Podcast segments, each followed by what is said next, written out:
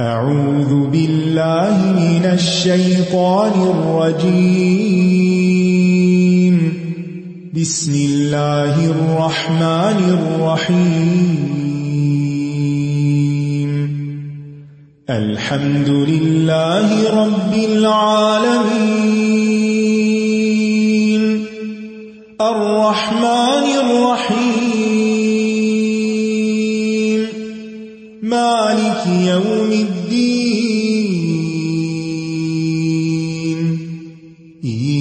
إياك نعبد وإياك نستعين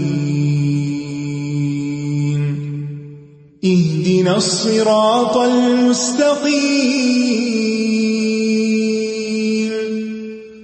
صراط الذين أنعمت عليهم غير المغضوب عليهم ولا الضالين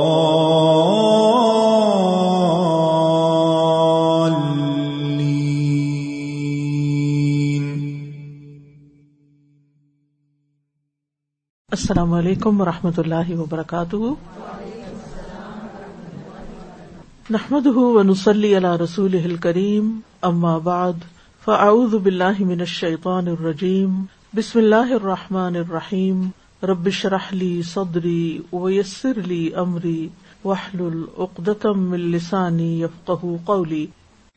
تلك الرسل فضلنا بعضهم على بعض، منهم من كلم الله ورفع بعضهم درجات وآتينا عيسى بن مريم البينات وأيدناه بروح القدس ولو شاء الله ما اقتتل الذين من بعدهم من بعد من بعد ما جاءتهم البينات ولكن اختلفوا فمنهم فمنهم من آمن ومنهم من كفر.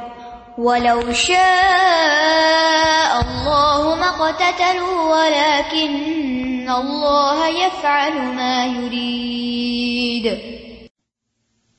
تل کر رسول فضلنا بعدهم على بعد۔ یہ رسول ان میں سے ہم نے باز کو باز پر فضیلت عطا کی ہے۔ تمام انسانوں کے مقابلے میں رسولوں کی فضیلت ویسے بھی مانی ہوئی ہے کہ اللہ تعالی نے ان کی طرف وہی بھیجی۔ اور پھر ان میں بھی باز کو باز پر فضیلت عطا کی۔ اور اس کے پیچھے کچھ حکمتیں اور مسلحتیں تھیں۔ اس دور کی ضرورت کے مطابق لوگوں کی ہدایت کے لیے یعنی اس کے کئی اسباب تھے کہ بعض پیغمبروں کو دوسرے پیغمبروں کے مقابلے میں خاص خصوصیات سے نوازا کیا جو کہ ایک ضرورت کے تحت تھا۔ لیکن ان کے فالوورز اور ان کے امتیوں نے اس کو فخر کی چیز بنا لیا اور اس بنا پر آپس میں جھگڑنے لگے۔ یہ جھگڑے اور اختلافات اس حد تک بڑھے کہ ایک دوسرے کے قتل کی نوبت تک آ گئی۔ اللہ چاہتا تو یہ سب نہ ہونے دیتا۔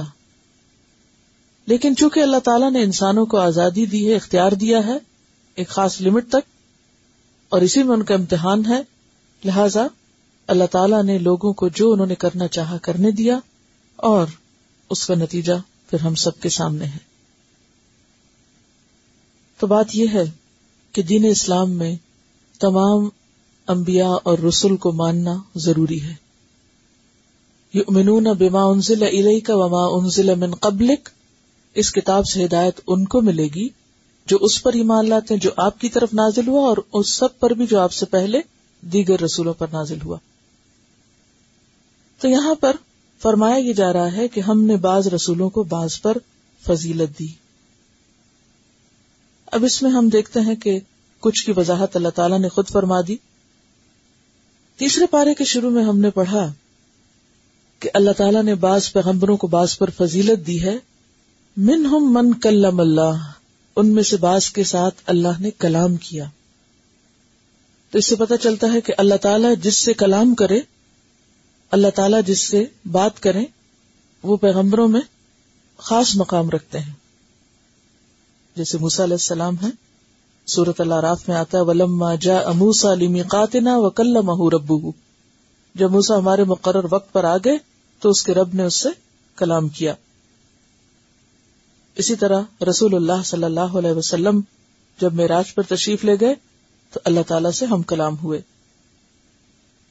اگرچہ براہ راست بات کرنے کا یہ شرف دو ہی پیغمبروں کو حاصل ہوا ہے، لیکن تمثیلی زبان میں اللہ تعالی کا یہ کلام ہر اس انسان کے ساتھ ہوتا ہے جو نماز میں خوشو و خزو کے ساتھ سوچ سمجھ کر سورت الفاتحہ پڑھتا ہے۔ ورفا آباد اہم درجات اور بعض کو اس نے درجات میں بعض پر فضیلت دی۔ وہ آتے ہی نہ عیسب نہ مریم البینات، اور ایسے ہی پیغمبروں میں عیسب نے مریم ہیں جن کو کھلی کھلی نشانیاں دی گئی روح القدس سے ان کی تائید کی گئی۔ لیکن یہ بات جانی پہچانی ہے کہ رسول اللہ صلی اللہ علیہ وسلم کو تمام انبیاء اور رسول پر فضیلت عطا کی گئی تھی۔ اس میں ہم دیکھتے ہیں کہ آپ کو تمام انسانیت کے لیے رسول بنا کر بھیجا گیا، جیسے کہ قرآن پاک کی صورت سبا آیت اٹھائیس میں آتا ہے، وما ارسلنا کا اللہ کا فت الناس کہ آپ تمام انسانوں کی طرف پیغمبر بنا کر بھیجے گئے ہیں، جبکہ اس سے پہلے باقی رسول جو تھے وہ اپنی اپنی قوم کی طرف بھیجے گئے۔ سورت ابراہیم آج چار میں آتا ہے، وما ارسل نام رسول اللہ بلسان قوم ہی ہم نے ہر رسول کو اس کی قوم کی زبان میں بھیجا یعنی خاص لوگوں کی طرف وہ رسول بھیجے گئے۔ تو آپ صلی اللہ علیہ وسلم پوری انسانیت کی طرف مبوس کیے گئے۔ پھر اسی طرح ہم دیکھتے ہیں کہ آپ صلی اللہ علیہ وسلم اسے اللہ تعالی براہ راست ہم کلام بھی ہوئے۔ پھر آخرت میں آپ کا مقام اور درجہ جو ہے وہ بھی جانا پہچانا ہے۔ اس میں خاص طور پر جو آپ کو مقام محمودہ عطا ہوگا۔ اسی طرح وسیلہ جو آپ کو عطا ہوگا، اور وسیلہ کیا ہے جنت میں؟ ایک ایسی جگہ ہے جو صرف ایک ہی شخص کو ملے گی اور وہ رسول اللہ صلی اللہ علیہ وسلم ہوں گے۔ پھر اسی طرح ہم دیکھتے ہیں کہ دنیاوی اعتبار سے بھی جو کامیابیاں آپ کو نصیب ہوئی ان میں آپ کے ہاتھوں دین کی تکمیل ہوئی۔ اور پھر جیسے سورت فتح کے شروع میں آتا ہے، انا فتح نال کا فتح مبینہ پھر اسی طرح آپ کے اگلے پچھلے گنا سب معاف کر دیے گئے۔ اور قیامت کے دن جو شفات کبرا ہوگی، وہ بھی آپ کر سکیں گے، جس کی تفصیلات آپ احادیث کی کتابوں میں دیکھ سکتے ہیں۔ آپ، یہ کتاب شفات کا بیان موجود ہے۔ اور شفات اور سفارش کے بارے میں صحیح عقیدہ کیا ہے؟ قرآن پاک کیا کہتا ہے؟ رسول اللہ صلی اللہ علیہ وسلم نے اس بارے میں کیا فرمایا ہے؟ کون کس کی شفات کرے گا؟ شفات کس کے حق میں ہوگی؟ ان تمام چیزوں کے بارے میں آپ اس کتاب میں صحیح احادیث کی روشنی میں تفصیل پڑھ سکیں گے۔ بہرحال، تو آپ صلی اللہ علیہ وسلم کی جو فضیلت ہے اس میں، خاص طور پر قیامت کے دن جو شفاعت کبرا ہے، وہ آپ کو عطا ہوگی۔ لیکن ان ساری فضیلتوں کے باوجود آپ صلی اللہ علیہ وسلم نے اس بات سے منع فرمایا ہے کہ کوئی بھی اس پر فخر کرے۔ یا اس بنا پر کوئی امتی فخر کا شکار ہو، یا دوسری امتوں کے مقابلے میں ایک جھگڑے کی اور ایک اختلاف کی کیفیت برپا کرے۔ آپ صلی اللہ علیہ وسلم نے فرمایا، بخاری کی روایت ہے اللہ تخیرونی اللہ موسا مجھے موسا پر مت چنو یا موسا پر ترجیح مت دو۔ ایک اور جگہ پر آپ نے فرمایا، انا سید ولد آدم اولا فخر۔ میں آدم کی اولاد کا سردار ہوں، لیکن اس میں کوئی فخر کی بات نہیں۔ یہ ایک ضرورت تھی کہ اللہ تعالیٰ نے نبی صلی اللہ علیہ وسلم کو، محمد الرسول اللہ کو تمام انسانوں کے لیے بھیجا، آپ پر دین مکمل کیا، آپ کو اعلی خاندان میں پیدا کیا۔ تمام انسانوں سے بڑھ کر آپ کو صلاحیتیں عطا کی۔ لیکن اس کے باوجود آپ اپنے لیے کیا فرماتے ہیں؟ اولا فخر۔ اس میں کوئی فخر کی بات تھی کوئی پراؤڈ ہونے کی بات نہیں۔ آج آپ دیکھیں کہ مسلمانوں نے آپ کی تعلیمات کو تو ایک طرف چھوڑ دیا، لیکن آپ کے آخری نبی ہونے اور نبیوں کے سردار ہونے پر صرف فخری فخر کر رہے ہیں، جس سے آپ نے خود روکا تھا۔ تو جب ایک قوم کسی ایک چیز کو قابل فخر بس سمجھ لیتی تو اس کے نتیجے میں پھر کیا ہوتا ہے؟ دوسروں کو اپنا حریف بنا لیتی مثلا اگر آپ یہ کہیں کہ ہم سب سے بہتر ہیں خیر امت ہے۔ کن تم خیر امت نخرجت للناس۔ تو وہ اس لیے نہیں خیر امت کہا کہ آپ فخر کرنا شروع کر دیں۔ اس لیے کہا گیا کہ آپ لوگوں کی ہدایت کا بندوبست کریں۔ اخرجت للناس، لوگوں کی خدمت کا کام کریں۔ تو عموماً لوگ اپنی مرضی اور اپنی پسند کی چیز لے لیتے ہیں اور باقی جو ذمہ داری ہے یا اس کے بعد جو کام کرنے کا ہے، اس کو بھول جاتے ہیں۔ اور ویسے اگر آپ دیکھیں تو اللہ تعالیٰ نے ہر چیز میں کچھ نہ کچھ اونچ نیچ رکھی۔ جو بڑی نیچرل سی بات ہے۔ پودوں میں آپ دیکھیں، کچھ درخت جو ہے وہ کتنے اونچے ہوتے ہیں۔ اور گھاس جو ہے، آپ اس کو جتنا بھی پانی دے لیں، جتنی بھی کھاد دے دیں، وہ ایک خاص لیول سے اوپر نہیں جائے گا۔ حالانکہ وہ بھی پودا اور وہ بھی پودا ہے۔ اسی طرح فروٹس میں آپ دیکھ لیں، سبزیوں میں دیکھ لیں۔ پہاڑوں میں دیکھ لیں، پتھروں میں دیکھ لیں۔ اب سنگ مرمر کی جو والی ہے، وہ کام پتھر کی تو نہیں۔ اسے زمین کے مختلف حصے مختلف حصوں سے بڑھ کر زرخیز ہیں۔ اسی طرح انسانوں میں بھی آپ دیکھیں کہ مختلف لوگوں کے اندر مختلف طرح کی صلاحیتیں ہیں۔ یعنی کوئی شخص کسی ایک چیز میں بڑھ کر ہے تو کوئی دوسری چیز میں۔ اب اس کا یہ مطلب نہیں کہ لوگ ان نعمتوں کو پا کر فخر کرنا شروع کر دیں اور اپنے آپ کو بڑی چیز سمجھیں۔ اور دوسروں کو حقیر سمجھنا شروع کر دیں۔ اس چیز سے منع کیا گیا ہے۔ کیونکہ یہیں سے پھر اختلاف اور فساد شروع ہوتا ہے۔ جب ایک انسان اپنے آپ کو بڑی چیز سمجھے اور دوسروں کو لیٹ ڈاؤن کرے یا حقیر سمجھے۔ ہم دیکھتے ہیں کہ پیغمبروں کے اندر بظاہر کچھ خصوصیات کے اعتبار سے بھی فرق ہے اور کچھ ان کے مقام کے اعتبار سے بھی ہمیں فرق بتایا گیا۔ مثلا نبی صلی اللہ علیہ وسلم جب میراج پر تشریف لے گئے تھے تو ساتویں آسمان پر کون تھا؟ ابراہیم علیہ السلام چھٹے پر علیہ السلام پانچویں پر، عیسی علیہ السلام چوتھے پر، ادریس علیہ السلام۔ تو اسی طرح سو آن یعنی اس اعتبار سے بھی فرق موجود ہے، مقام کے اعتبار سے۔ پھر آپ دیکھیے کہ جو لوگ جنت میں جائیں گے تو وہاں بھی ان کا مقام فرق ہوگا۔ جنت کے سو درجے ہیں، سو لیولز ہیں۔ اور ایک لیول سے دوسرے لیول میں کتنا فرق ہے؟ آپ نے فرمایا جیسے تم میں سے کوئی اپنے اوپر ستارے کو دیکھے۔ یعنی اگر آپ ستاروں کو دیکھیں تو زمین سے ستاروں کا فاصلہ کتنا ہے؟ کتنے اونچے ہیں؟ تو اس سے تشبیح دے کے بتایا، جیسے کہ تم میں سے زمین سے ستارے کو دیکھے، تو اسی طرح جنت میں ایک شخص ایک درجے پر ہوگا اور دوسرا وہ اتنا اونچا اور تیسرا اس سے بھی اونچا اور چوتھا اس سے بھی آگے۔ تو یہ فرق عمل کے اعتبار سے، سمجھ کے اعتبار سے، صلاحیت کے اعتبار سے دنیا میں بھی انسانوں کے کاموں میں ہے۔ ایسے شکل و صورت میں فرق ہے، انسانوں کے مزاج میں فرق ہے، رنگوں میں فرق ہے، انسانوں کے بولیوں میں فرق ہے۔ تو یہ اختلاف تو ہر جگہ موجود ہے۔ لیکن اختلاف ایک ضرورت ہے۔ اختلاف فخر اور تکبر کی چیز نہیں ہے۔ کہ انسان کمپیرزن کرنے کے بعد خود کو کسی بھی خاص خوبی کی وجہ سے بڑا سمجھنا شروع کر دے۔ اسی طرح مرد اور عورت کے درمیان اختلاف موجود ہے بایولوجیکل ڈفرینس موجود ہیں، سمجھ کا فرق موجود ہے سائز کا فرق ہے، قوت اور طاقت کا فرق ہے، بہت سے فرق ہے لیکن وہ ایک ضرورت ہے اور اس میں اپنا ایک فائدہ ہے۔ لیکن اس کا یہ مطلب نہیں ہے کہ انسان فرق کی بنا پر کسی ایک چیز کو بس صرف بلند قرار دینے پر ہی سارا زور لگا دے اور اس مقصد کو بھول جائے کہ اس کو وہ بلندی دی کیوں گئی ہے۔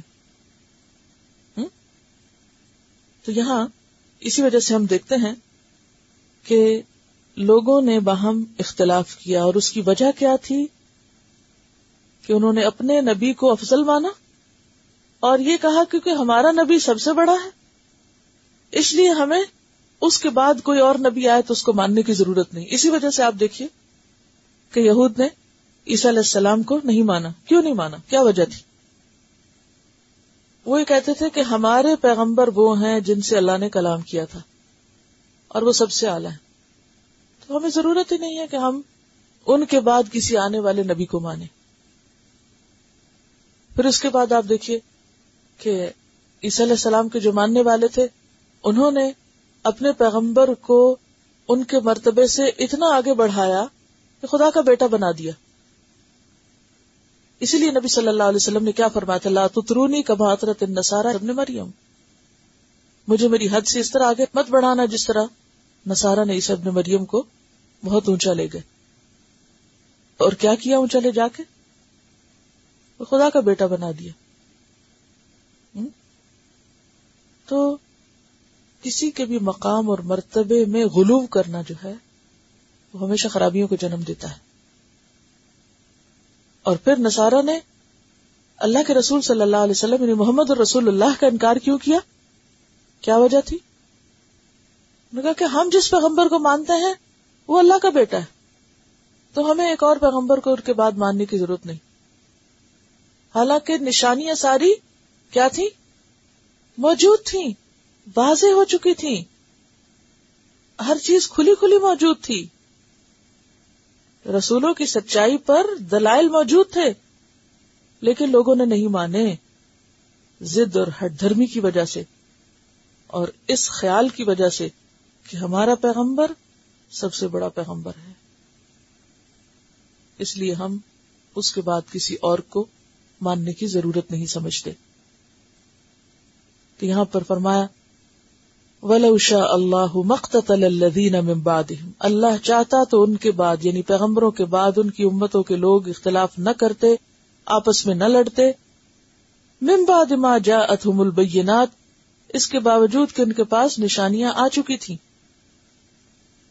ہدایت کو واضح کرنے کے سب ذرائع موجود تھے۔ ولیکن اختلف لیکن انہوں نے اختلاف کیا۔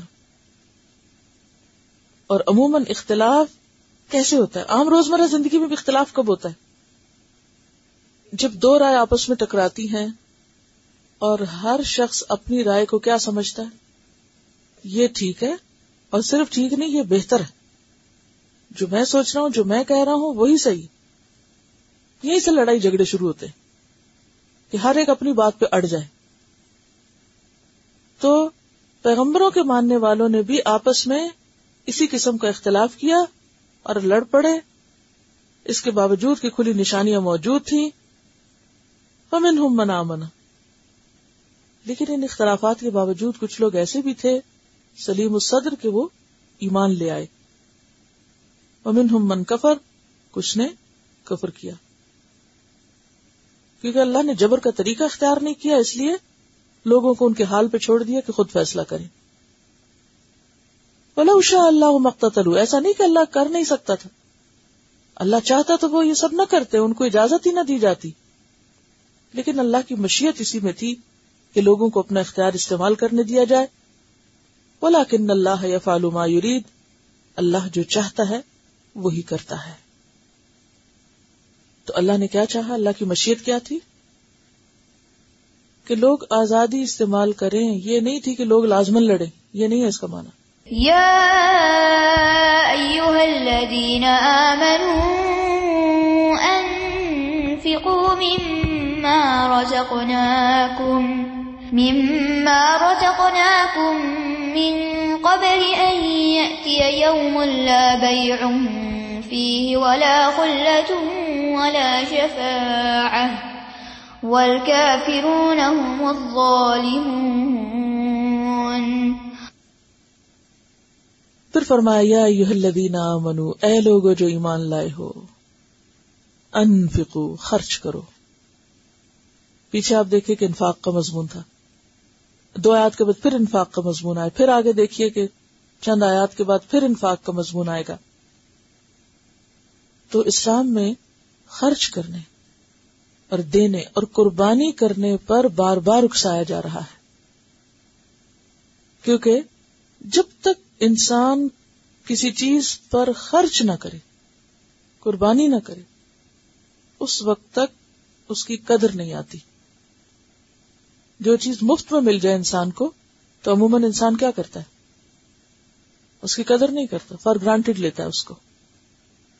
جس چیز پر اس نے کچھ خرچ نہیں کیا، اس کی کوئی لاگت نہیں آئی، کوئی اس نے اس کے لیے قربانی نہیں کی، تو اس کی قدر بھی نہیں۔ ماں کو بچے کی قدر کیوں ہوتی ہے؟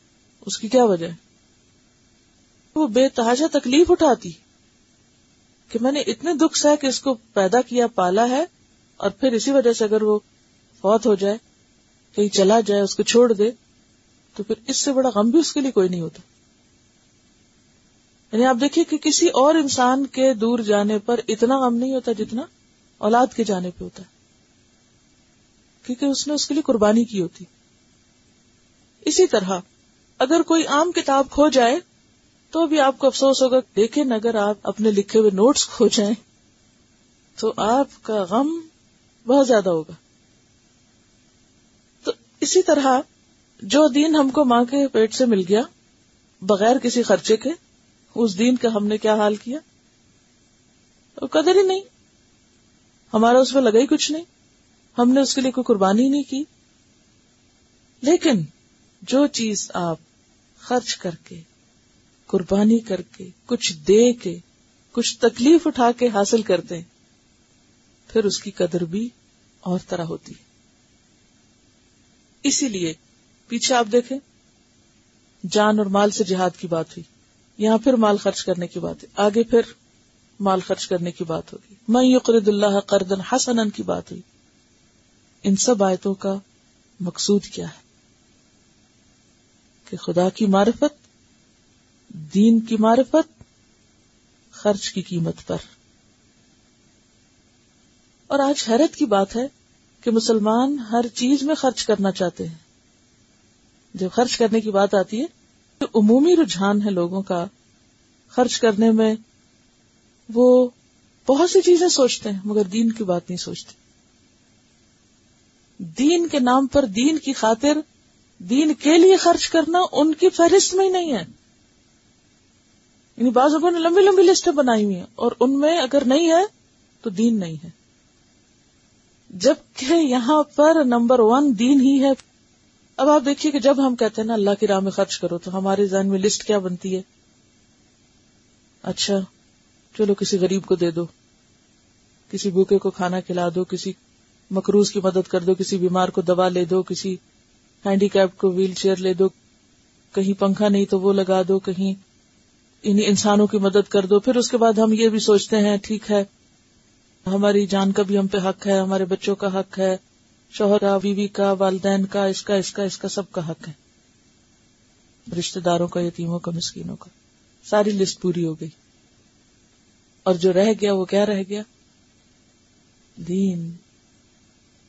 دین کا سیکھنا، دین کا سکھانا، دین کی تعلیم، دین کی تبلیغ۔ آج دین پھیلتا کیوں نہیں؟ کیونکہ دین کے لیے، اپنے مقصد کے لیے، مشن کے لیے خرچ کرنے کا تصور نہیں رہا مسلمانوں میں۔ اب دیکھیے کہ کرسچینٹی کی تبلیغ جگہ جگہ ہو رہی بے شمار ریڈیو چینلز موجود ہیں۔ تقریباً دنیا کی ہر زبان میں بائبل کا ٹرانسلیشن موجود ہے۔ دنیا بھر کے ہر علاقے میں مشنریز پھیلے ہوئے ہیں۔ مسلمان کہاں ہیں؟ اور کیوں نہیں ہے اس کی وجہ کیا ہے؟ ہم پکنک کے لیے پیسے خرچ کر سکتے ہیں۔ لیکن تعلیم کے لیے اگر کہیں جانا ہو تو ہم ٹکٹ نہیں لے سکتے۔ ہم گاڑی کا پیٹرول نہیں لگا سکتے۔ پھر ہمیں رائڈ کا مسئلہ ہوتا ہے۔ بازار جانے کے لیے کبھی رائڈ کا مسئلہ نہیں ہے۔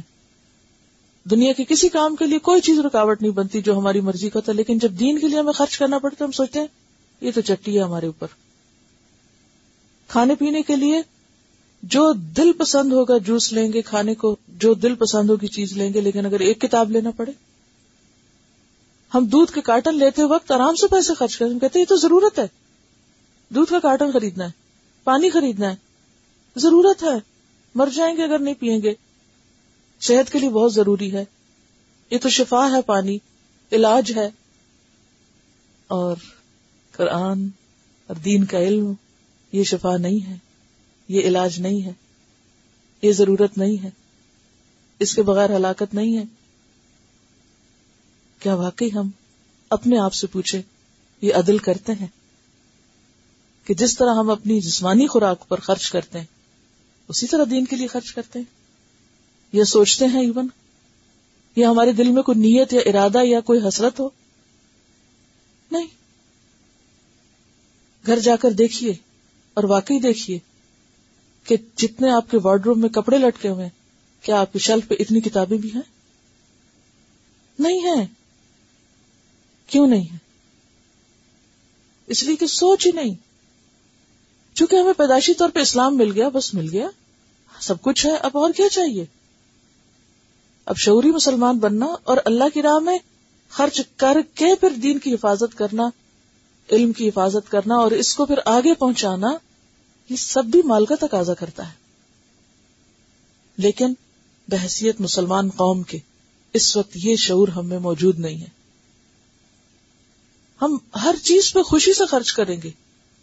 لیکن دین کے کام پر اگر خرچ کرنا پڑ جائے تو کئی دفعہ سوچیں گے۔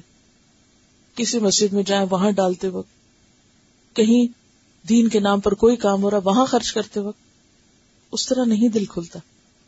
جس طرح ذاتی ضروریات پہ کھلتا ہے، جس طرح اپنے اوپر خرچ کرتے ہوئے دل کھلتا ہے۔ تو یہاں پر کیا ہے کہ جب تک قربانی نہیں ہوگی، جب تک خرچ نہیں ہوگا اللہ کے راستے میں اس وقت تک بات نہیں بنے گی۔ پا ہی نہیں سکتے وہ سب کچھ۔ اور ہم دیکھتے ہیں کہ پہلے زمانے میں مسلمان علم پر کس طرح خرچ کرتے تھے اور کتنا خرچ کرتے تھے۔ امام بخاری نے ایک دفعہ اپنے جسم کے کپڑے بھی بیچ دیے۔ کچھ نہیں تھا ان کے پاس، سب خرچ کر چکے تھے۔ ان کے باپ اچھی خاصی پراپرٹی چھوڑ کے گئے تھے۔ اپنے حصے کا سب کچھ خرچ کر چکے تھے۔ حتیٰ کہ کپڑے بچے اور کتاب چاہیے، کچھ نہیں۔ کپڑے بیچ دیے۔ دو تین دن تک سبق میں حاضر نہیں ہوئے۔ استاد نے دیکھا، کہاں گئے؟ پتا کروایا تھا کہ وہ کپڑے اپنے نہیں کے سطح ڈھانپ سکیں، کہ کلاس میں آ سکے کیونکہ وہ تک دے ڈالے ہیں علم کی خاطر۔ اس درجے پہ جا کے قربانی کی تو آج آپ دیکھیں قرآن پاک کے بعد سب سے بہترین کتاب صحیح بخاری قرار پاتی۔ کیونکہ ان اللہ اللہ اجر المحسنین۔ محسنین کا اجر اللہ ضائع نہیں کرتا۔ دنیا میں بھی دیتا۔ میں کبھی سوچتی ہوں، ان کا کیا اخلاص ہوگا؟ کیا قربانی ہوگی؟ کیا شوق ہوگا؟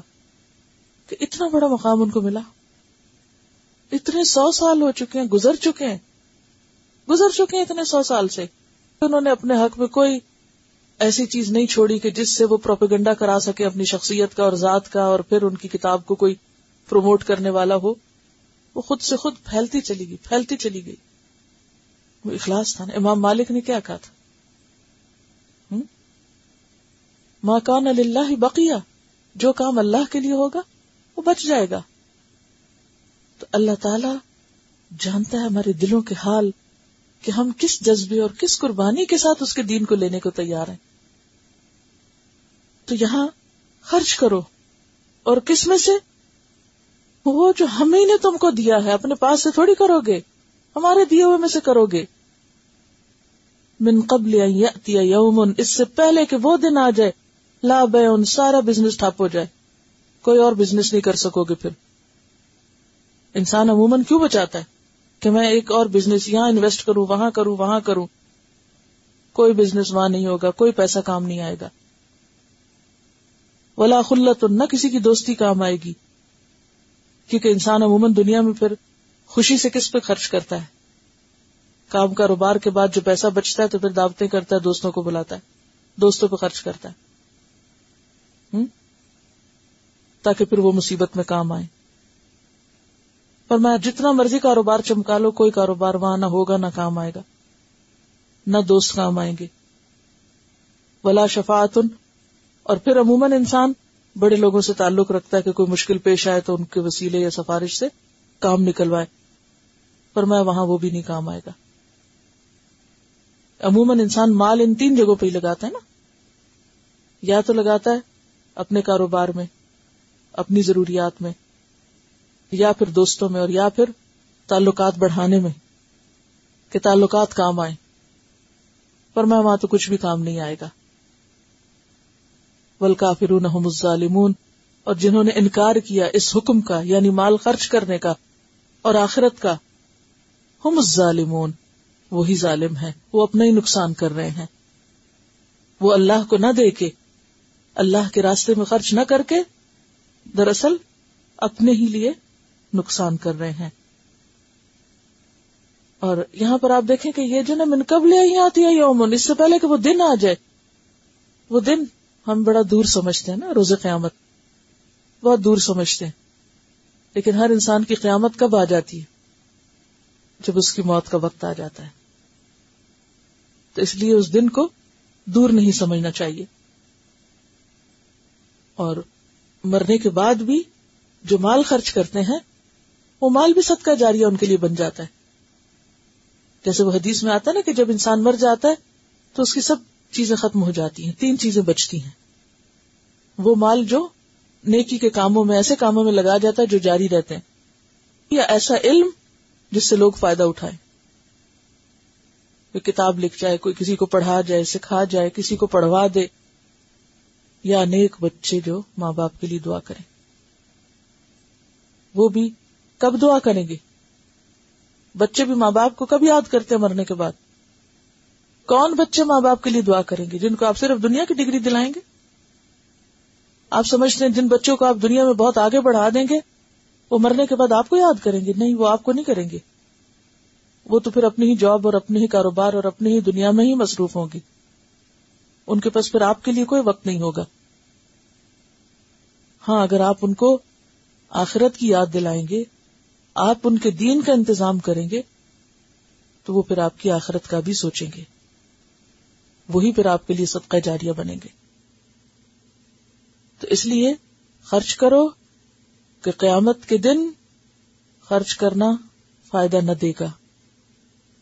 خرچ کرو اس لیے کہ خرچ کرنے سے ہی کل کا دن اچھا گزرے گا یعنی قیامت کا دن۔ خرچ کرو کہ مرنے کے بعد بھی خرچ کیا ہوا اور اللہ کے راستے میں خرچ کیا ہوا، تمہارے لیے صدقہ جاریہ بنے گا۔